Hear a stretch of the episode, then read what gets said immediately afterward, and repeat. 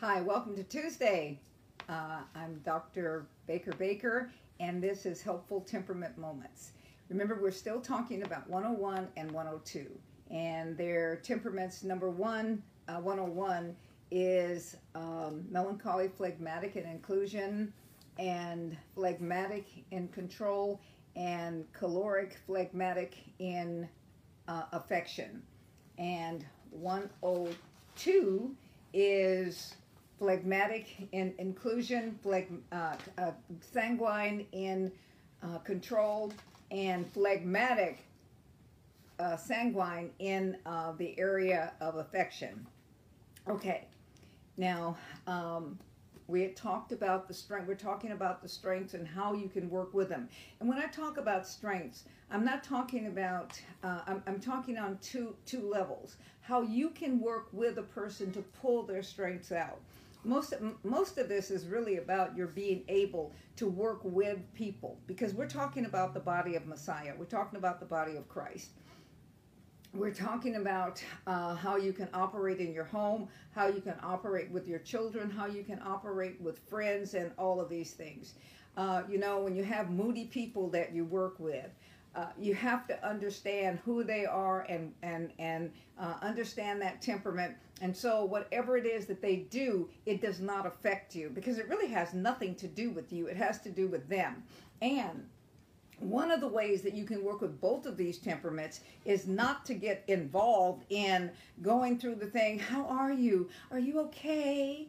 Can i do something to help you? I made that mistake uh, just recently you know uh, trying to help somebody out of a place before they were ready. Remember, you cannot push a melancholy or a melancholy phlegmatic out of their funk, out of their place until they're ready to come out, okay? This is a part of it because you don't know what's going on in their head.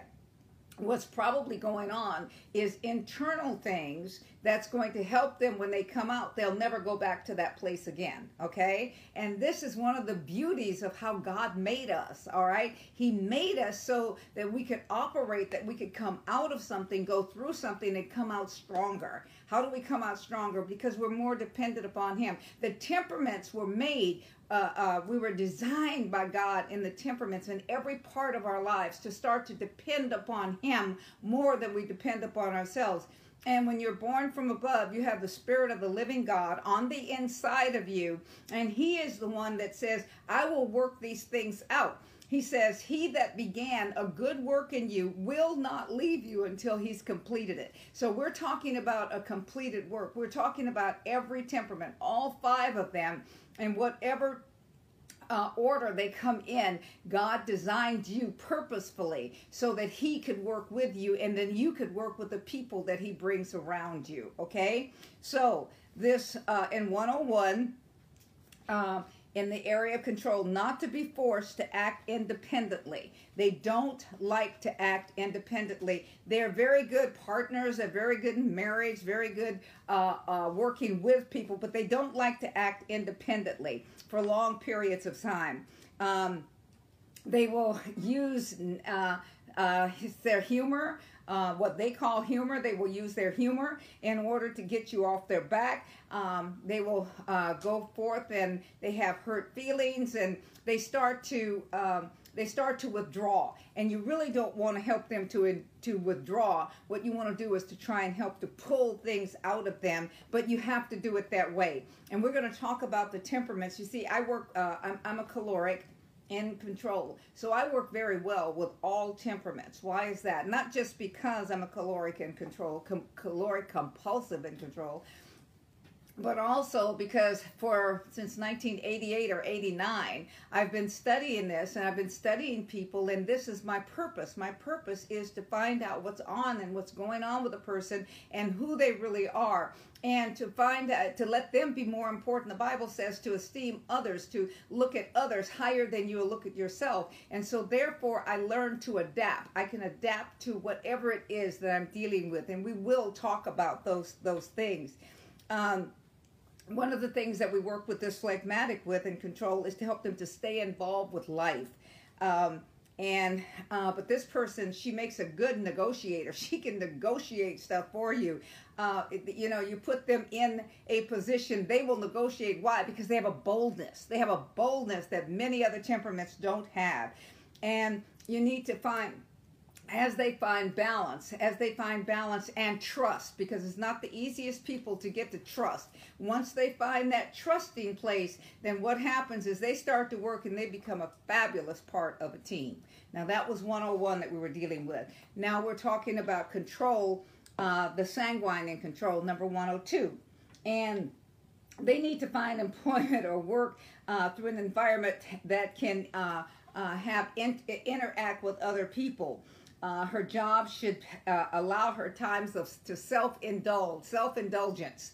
Uh, and we look at that word and say, ah, self-indulgence. You know, if her job constantly is demanding, she can become overwhelmed and quit you know, I just quit life. I'm not going to do that anymore. This is just too stressful, very dramatic. I mean, you know, I mean, all the drama, or they can even do drama in a low key. Uh, this particular person is a phlegmatic, remember, in inclusion, so they can go into this, oh, it's just too much. And uh, uh, they can be very critical also.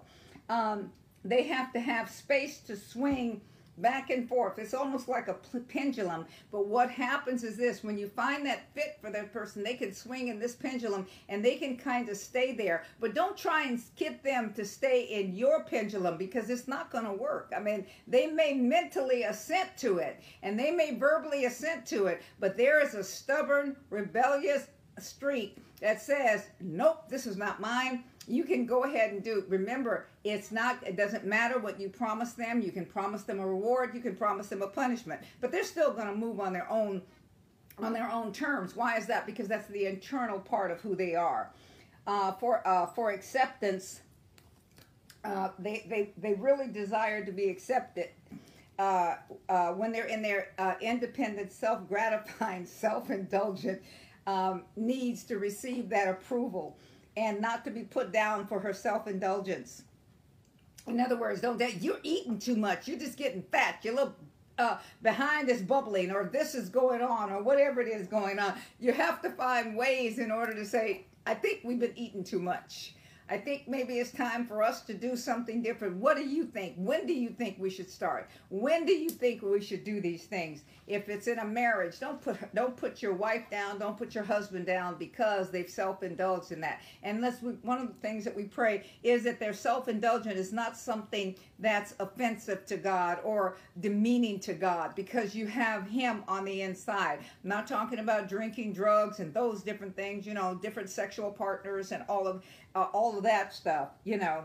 Um, but they do need to uh, receive approval for the hard work and good behavior. Hard work and good behavior. Uh, they need to be encouraged when taking on responsibilities and performing tasks.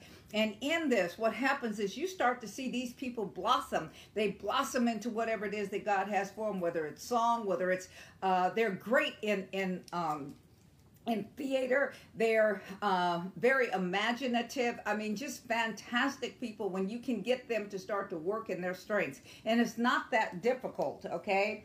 Uh, to be encouraged, not overload or cause to spread themselves too thin because of their need for uh, approval and recognition. Don't just ignore the person. You know, uh, many times what happens is because of the different temperaments that are put together, you got two self indulgent people, or you got two people that are into themselves, and you get a whole life of drama. Okay?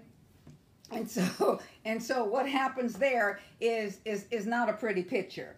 Um, uh, to um, to learn to accept their own swings, to learn who it is that they are, know that they're unique, know it that they've been made by God, know they have a purpose, and no matter how it is that they come about with what it is that they're doing, that all of these things can be turned for the good so that they can help other people. Let them know that they can help other people is very important to them. It takes them out of their selfishness and brings them into the light. So I will see you tomorrow, which would be Wednesday, with other helpful temperament moments. Bye bye. This is Dr. Baker Baker. Bye.